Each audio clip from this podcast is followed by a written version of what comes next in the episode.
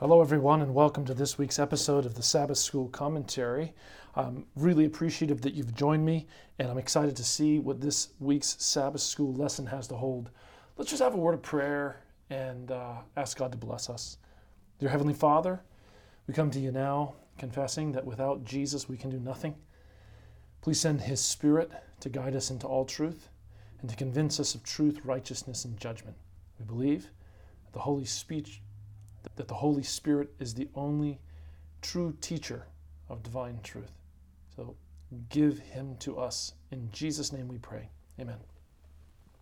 This week's lesson is entitled Ministering Like Jesus, and our memory text is found in Matthew chapter 9 and verse 36, and it says, But when he saw the multitudes, he was moved with compassion for them, because they were weary and scattered like sheep having no shepherd.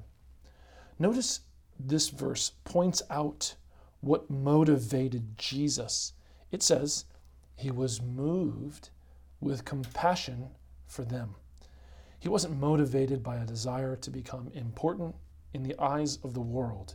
He was moved with compassion for people. Why? Because he saw they were weary and scattered like sheep. Jesus' concern for people was genuine. Jesus' concern for you and for I is genuine. And therefore, our concern for the lost should be genuine. And our concern for each other as well. Let us be sure that we're not using religion as a way to exalt ourselves. May we not be moved by ambition. May we not be moved by a desire for earthly glory and the honor of men. Let us not be moved by some sense that we want to be good enough so that we can succeed in ministry. The ministry of Jesus, the ministry of the new covenant, the gospel commission is not to be used by fallen human beings so that they can become somebody. We are someone in Jesus. Jesus' disciples, when he when he sent them off on their first missionary journey in Luke chapter 10, they had power over unclean demons and spirits. And God, you know, they preached the gospel in such a significant way that great things happened. And they were super excited about this when they came back to Jesus and they reported to him all that had transpired in their ministry. And Jesus says to them, Hey guys, I saw Satan fall like lightning from heaven in verse 17. I think it's verse 17 or 18. And then he says, But listen, don't rejoice because you have power over the demons, but rather rejoice because your names are written in the book of life. And so we should rejoice in the fact that our names, through the person of Jesus, are written in the books of life. That should be our rejoicing. That should be our satisfaction. And that should be enough so that we can just move forward and we can be like Jesus, moved with compassion for others. Um, people know when we're being genuine and we're being when we're being when we're being disingenuine, uh, and may we not. Um, yeah, I think it's quite cruel. I think it's quite quite cruel to pretend like you care for people because it's your job, or because you feel obligated to. Love is a heaven-born gift that comes from God. May we love as Jesus loved, uh, and, and live as Jesus lived. So we're starting off with those thoughts, and let's move in to Sunday's lesson. Let's transition over to Sunday, which was entitled Jesus' Attitude Toward People. The lesson points out here that Jesus was oftentimes criticized by the religious leaders in his day.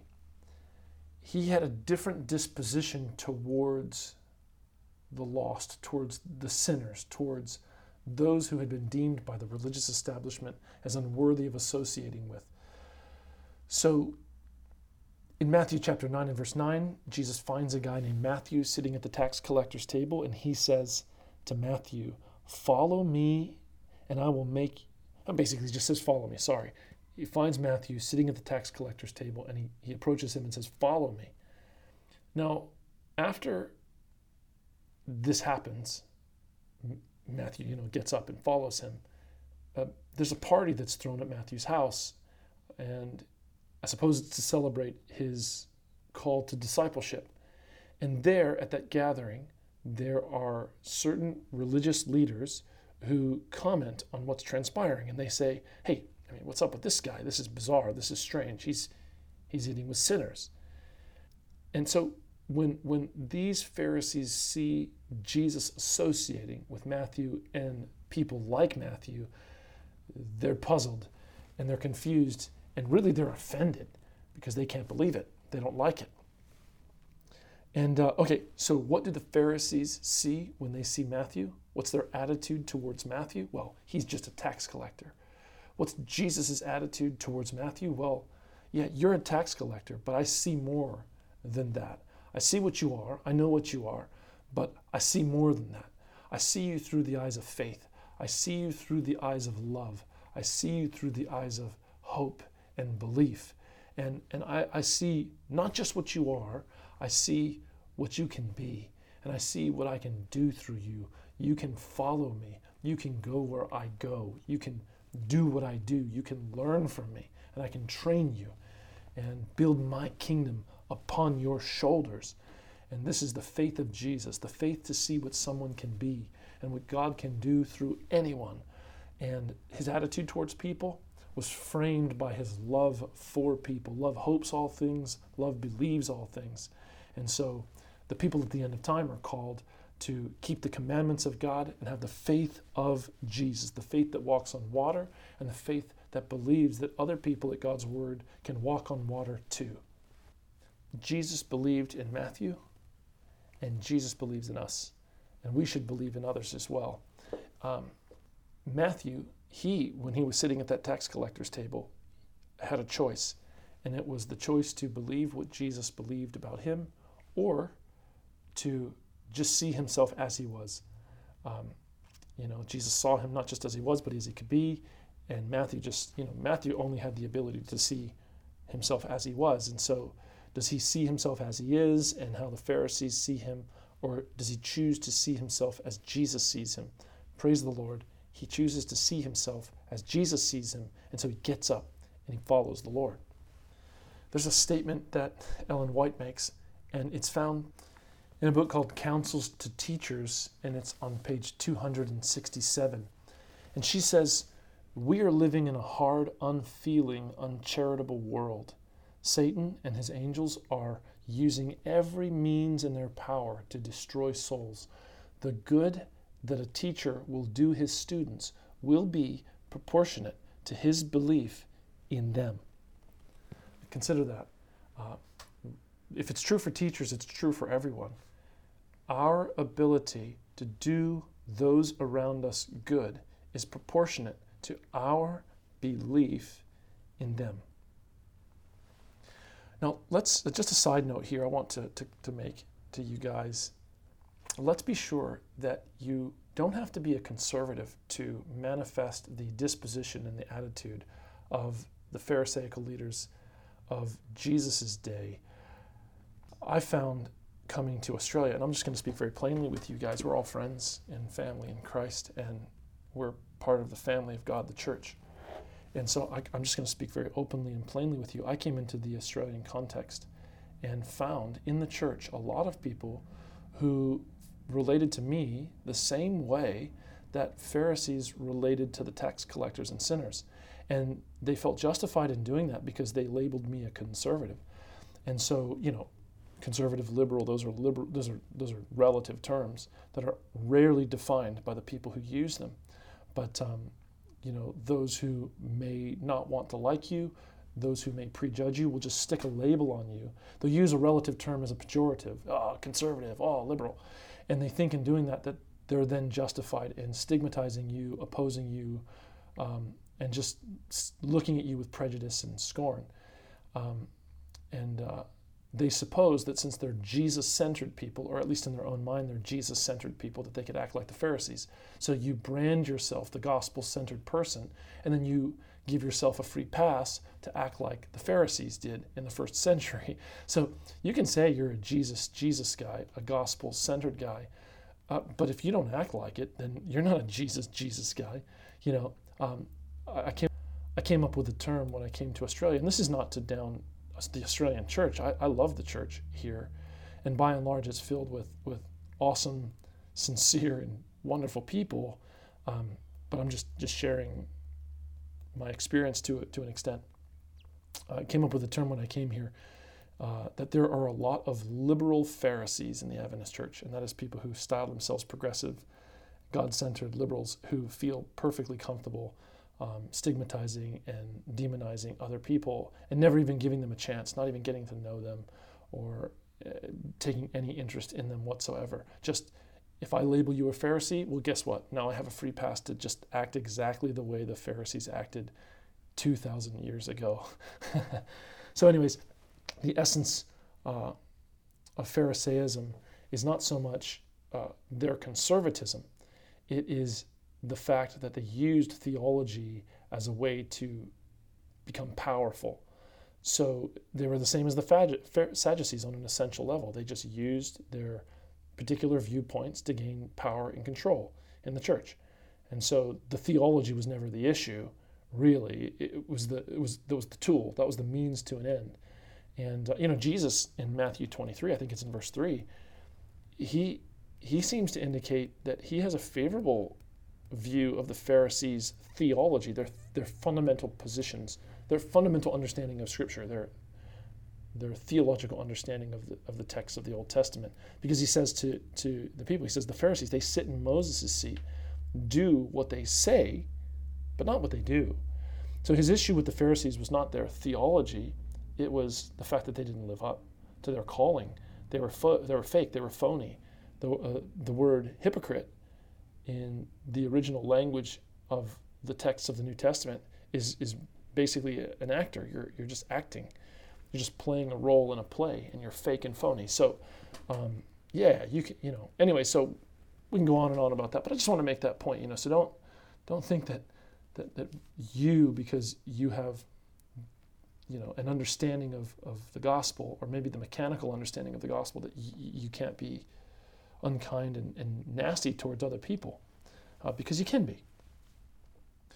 Uh, lastly, just because I have to finish this up, to be truly, to, on, a, on a biblical level, liberality is a good thing. Uh, the Bible says that Jesus was full of grace in John 1, um, and grace and truth. And the Bible says in Proverbs chapter 11, verse 25, the liberal soul or the general, generous person will be made fat. Jesus says, Give and it will be given back to you in good measure, pressed down, shaken together, and bubbling over. And so um, we're to be generous and to be gracious and to love mercy. And yeah, if you take Scripture seriously, you, you, then, then being liberal is a good thing. God lets His sun shine on the just and the unjust. God paid a ransom for all. He's generous, He's liberal, He's great, and we should be as well. Uh, conservatism, biblically speaking, is a good thing too. Like, right? The Bible says in 2 Thessalonians 2 that if you don't receive a love of the truth, God will send you a strong delusion so that you would believe a lie. Jesus says, Sanctify them by your truth. Your word is truth.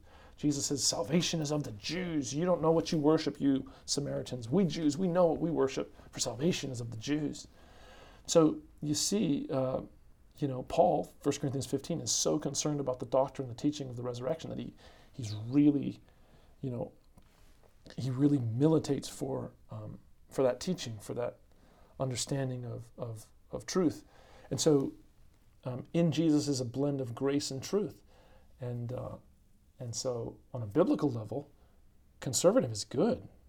Liberal is good if you're conserving the right thing, if you're liberal in the right way. And so, if liberal simply means like you don't stand for anything and you compromise, well, that's a bad thing. If conservative means that you make majors out of minors, then that's a bad thing.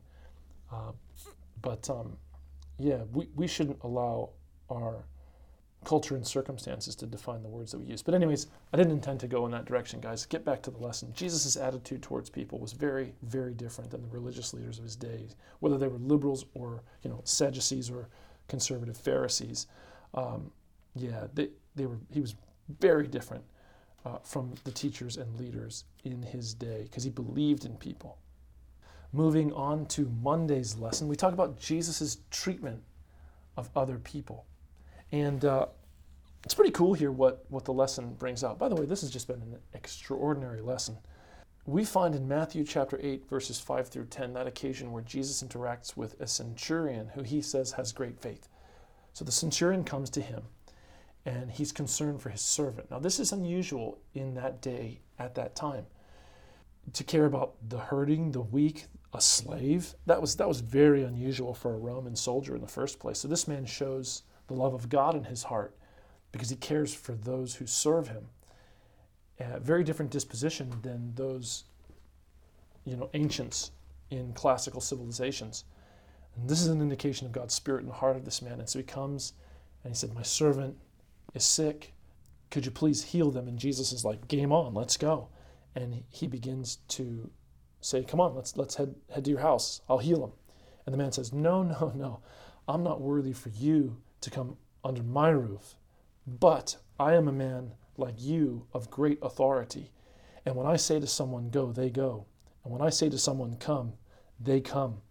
So if you would be willing to just say the word, my servant would be healed. And so Jesus is like, What? This is awesome. This guy, he's fired up. I can just see Jesus, and he's just, he's loving what he's seeing coming from this pagan Roman centurion who most Jewish leaders would not even deign to touch or associate with or have a meal with. And Jesus is like, dude, I haven't seen such great faith, not even in all of Israel. Wow. What a compliment. Jesus is willing to give compliments when a compliment is due. He's not being fake or phony or just trying to flatter this guy. He's being genuine and authentic. He's finding a reason to compliment this guy. He, he's, that's, that's pretty awesome. He, he's treating this guy with dignity and respect. And he's admonishing him for the faith that he has and the faith that he's expressing and the power of God through the gospel of his grace. And so, yeah, this is a lesson to you and to me as well. We often say really great things about people at their funerals. We admonish them for all their virtues and we extol all the good deeds, extol them for all of their good deeds but you know, that's that's a good thing. That's a really good thing to do. It's it's cathartic and healing for us, and it's good for us to honor people when they die, when they leave us. But the best thing to do is not to wait until they're dead before you say what you should say. You know, before you tell them um, what's great about them, what's wonderful about them, what you love about them, and, uh, you know, I think when, when you treat people that way, they're much more responsive to what you believe. Um, you know, I, people like those who like them. Like attracts like. Um, we love God because He first loved us. So if we really, really like people and really, really value them and appreciate the good in them, that encourages the good in them, and that provokes love in their hearts and appreciation in their hearts for us.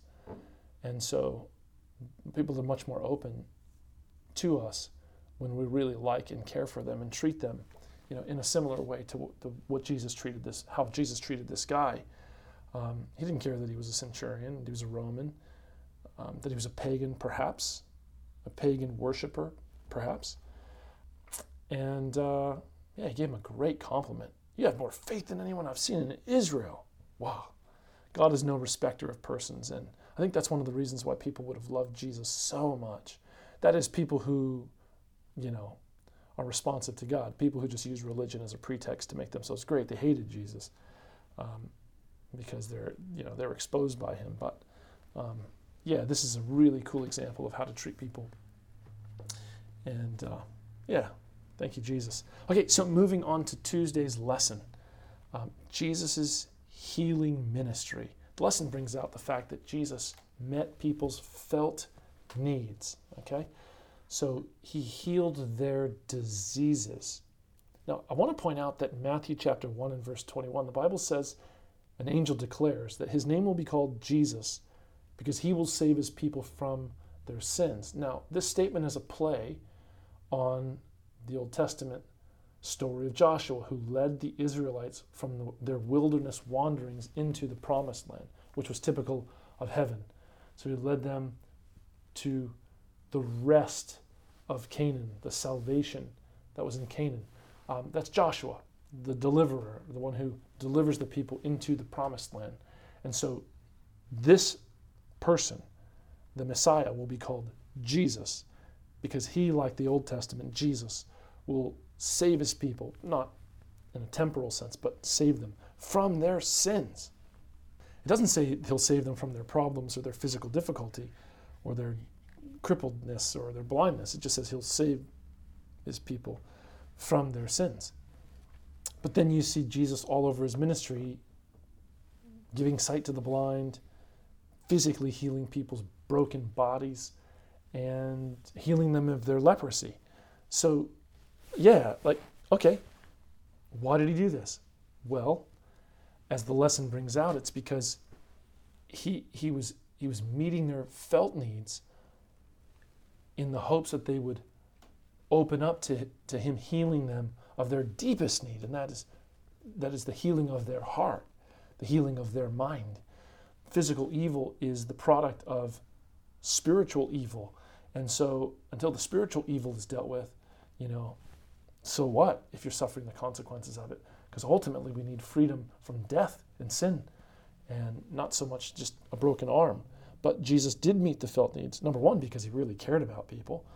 Something I want to bring out uh, in regards to Jesus' attitude towards people, which was way back in um, Sunday's lesson, his attitude and his treatment of people. I just want to touch on this for a second because there's something I had hoped to say, but just forgot. Jesus healed a leprous man pretty early on in his ministry. You can find the account in begins in, in Mark chapter 1 and verse 40. It's found in Luke chapter 5 and Matthew chapter 8. I'm not sure of the verses in Matthew 8 and Luke 5. But uh, if you have leprosy in Jesus' day, you have a death sentence. You're cut off from your family, your friends, your children, your mom, your dad, everyone.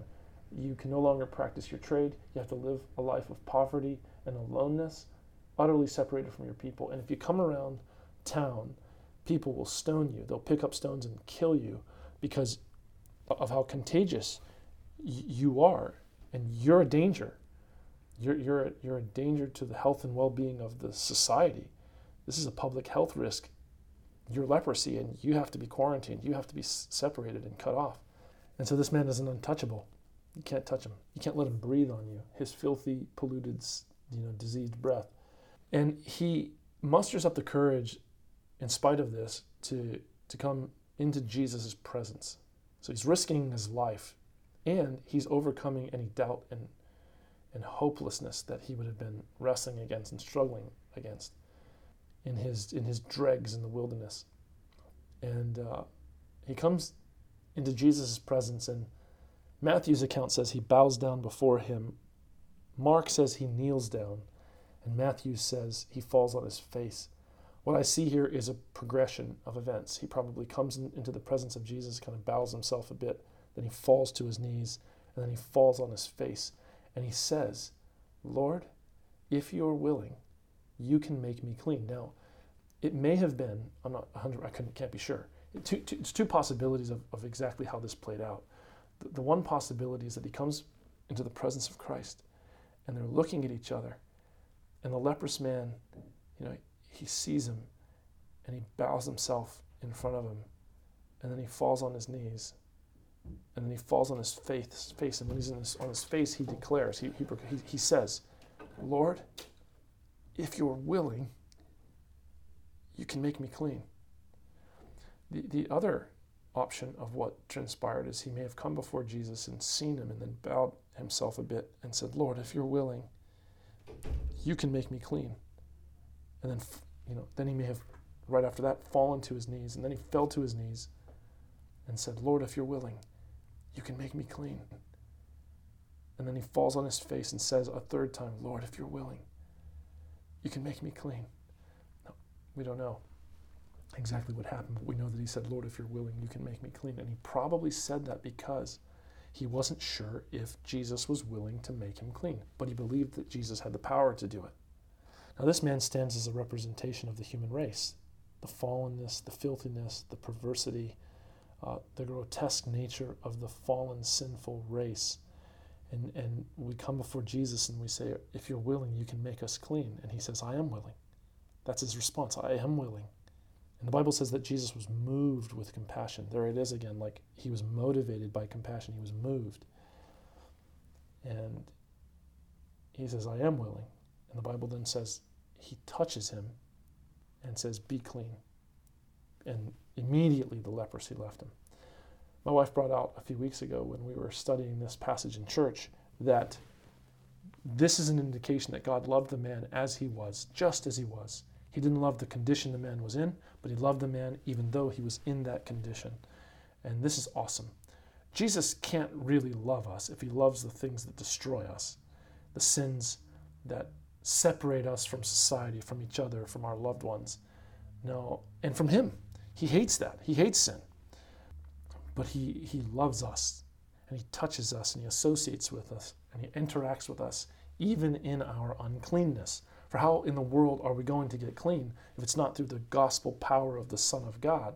And so, therefore, we come to Jesus in all of our filthiness and all of our fallenness, and we say, If you're willing, you can make me clean. And He says, I'm willing. And He touches us. Jesus incarnated Himself, or God, He came into the human experience while the race was fallen, you know. And so, yeah, this is a powerful lesson to us. And we should have that attitude towards others. We're to be separate and touch not the unclean thing, of course, because we're not to become affected by the world's spirit. We're to be transformed by the renewing of our mind through the power of Jesus because we fix our eyes on Him. And He's our focus, He's the centerpiece of our life, He's our God. And we worship Him and Him alone. We don't violate the first two commandments. Uh, but that doesn't mean we don't love people or that we spurn people or that we look down on people or even that we look down on ourselves because he's willing to touch us and make us clean. Okay, uh, look, just coming to the close of this lesson, uh, we're going to just touch on Thursday just for a bit, just for, for a few minutes. Um, we're in Matthew 25, verses 31 through 46. And this is Jesus' teaching on ministering and he talks about visiting him when he's in jail, or not visiting him when he's in jail, uh, visiting him when he's sick, or not visiting him when he's sick. So he gives this kind of parable style. He gives this parable about, you know, I don't even know if I want to call it a parable, but he teaches about the judgment and him saying to those who are lost in the judgment, hey, you know, you never came to me and ministered to me and they respond by saying, Well, what do you mean? Uh, and we didn't come ministering to you. We didn't see you. And he's like, Well, inasmuch as you didn't do it to the one of the least of these my brethren, you, you didn't do it to me. And so he associates himself with humanity so much that when people who call themselves his followers don't minister to other people and care for other people, he sees that as them not caring for him because he cares for his people so deeply. And if you don't care for who I care for, then you don't care for me. And I was them.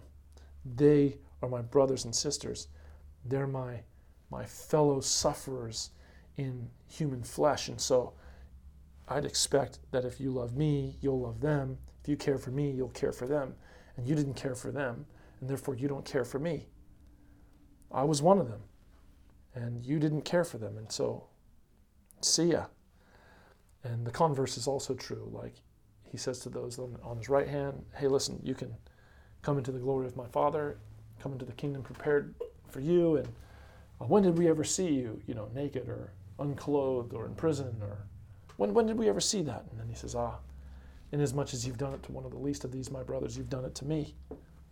And uh, once again, Jesus identifies himself with the hurting and the suffering. And the hurting and the suffering are not just the physically poor, it's the spiritually impoverished as well. And um, may God help us to care for what He cares for and to see as He sees and have the attitude towards people that He has towards people. The only way we can do this is by fixing our eyes on Jesus. Um, you know, I believe that uh, love is a heaven born gift, it does not come naturally to us. What's natural to us is to despise the law of God. The Bible says to be carnally minded is death in Romans 8 6, and to be spiritually minded is life and peace. And then verse 7 says, For the carnal mind, or the natural state of man's mind, is at enmity with God, with, with God, and is not subject to the law of God, which is a transcript, transcript of God's character, which is his love expressed in practical terms. And so, if we're naturally at war in our hearts and in our minds with, with love, it's not natural for us to love. So, therefore, where do we get love? Well, God gives us a new heart. The law of God is written in our hearts. And uh, this comes through beholding. You know, beholding. That's the whole teaching of 2 Corinthians chapter 3. You know, the new covenant works through us beholding Jesus and, and not allowing ourselves to be distracted by our, our uh, the media, distracted by Hollywood, distracted by our devices, distracted by our careers, just you know, fixing our eyes on Jesus, um, who's the author and the finisher of our faith. And uh, yeah, so, anyways, guys, all the best to you. Thanks for joining me. I hope that we've provoked, some good thoughts and that you have a fantastic class this week. Please, please don't fail to like uh, and subscribe uh, to our podcast here. We want to, to broaden our scope and get more and more people engaged with what we're producing here in the Sabbath School department and in the personal ministries department. God bless you guys. We're praying for you that the Holy Ghost leads you and that you have an amazing time through God's Word and that through it you will be transformed. God bless you. Bye bye.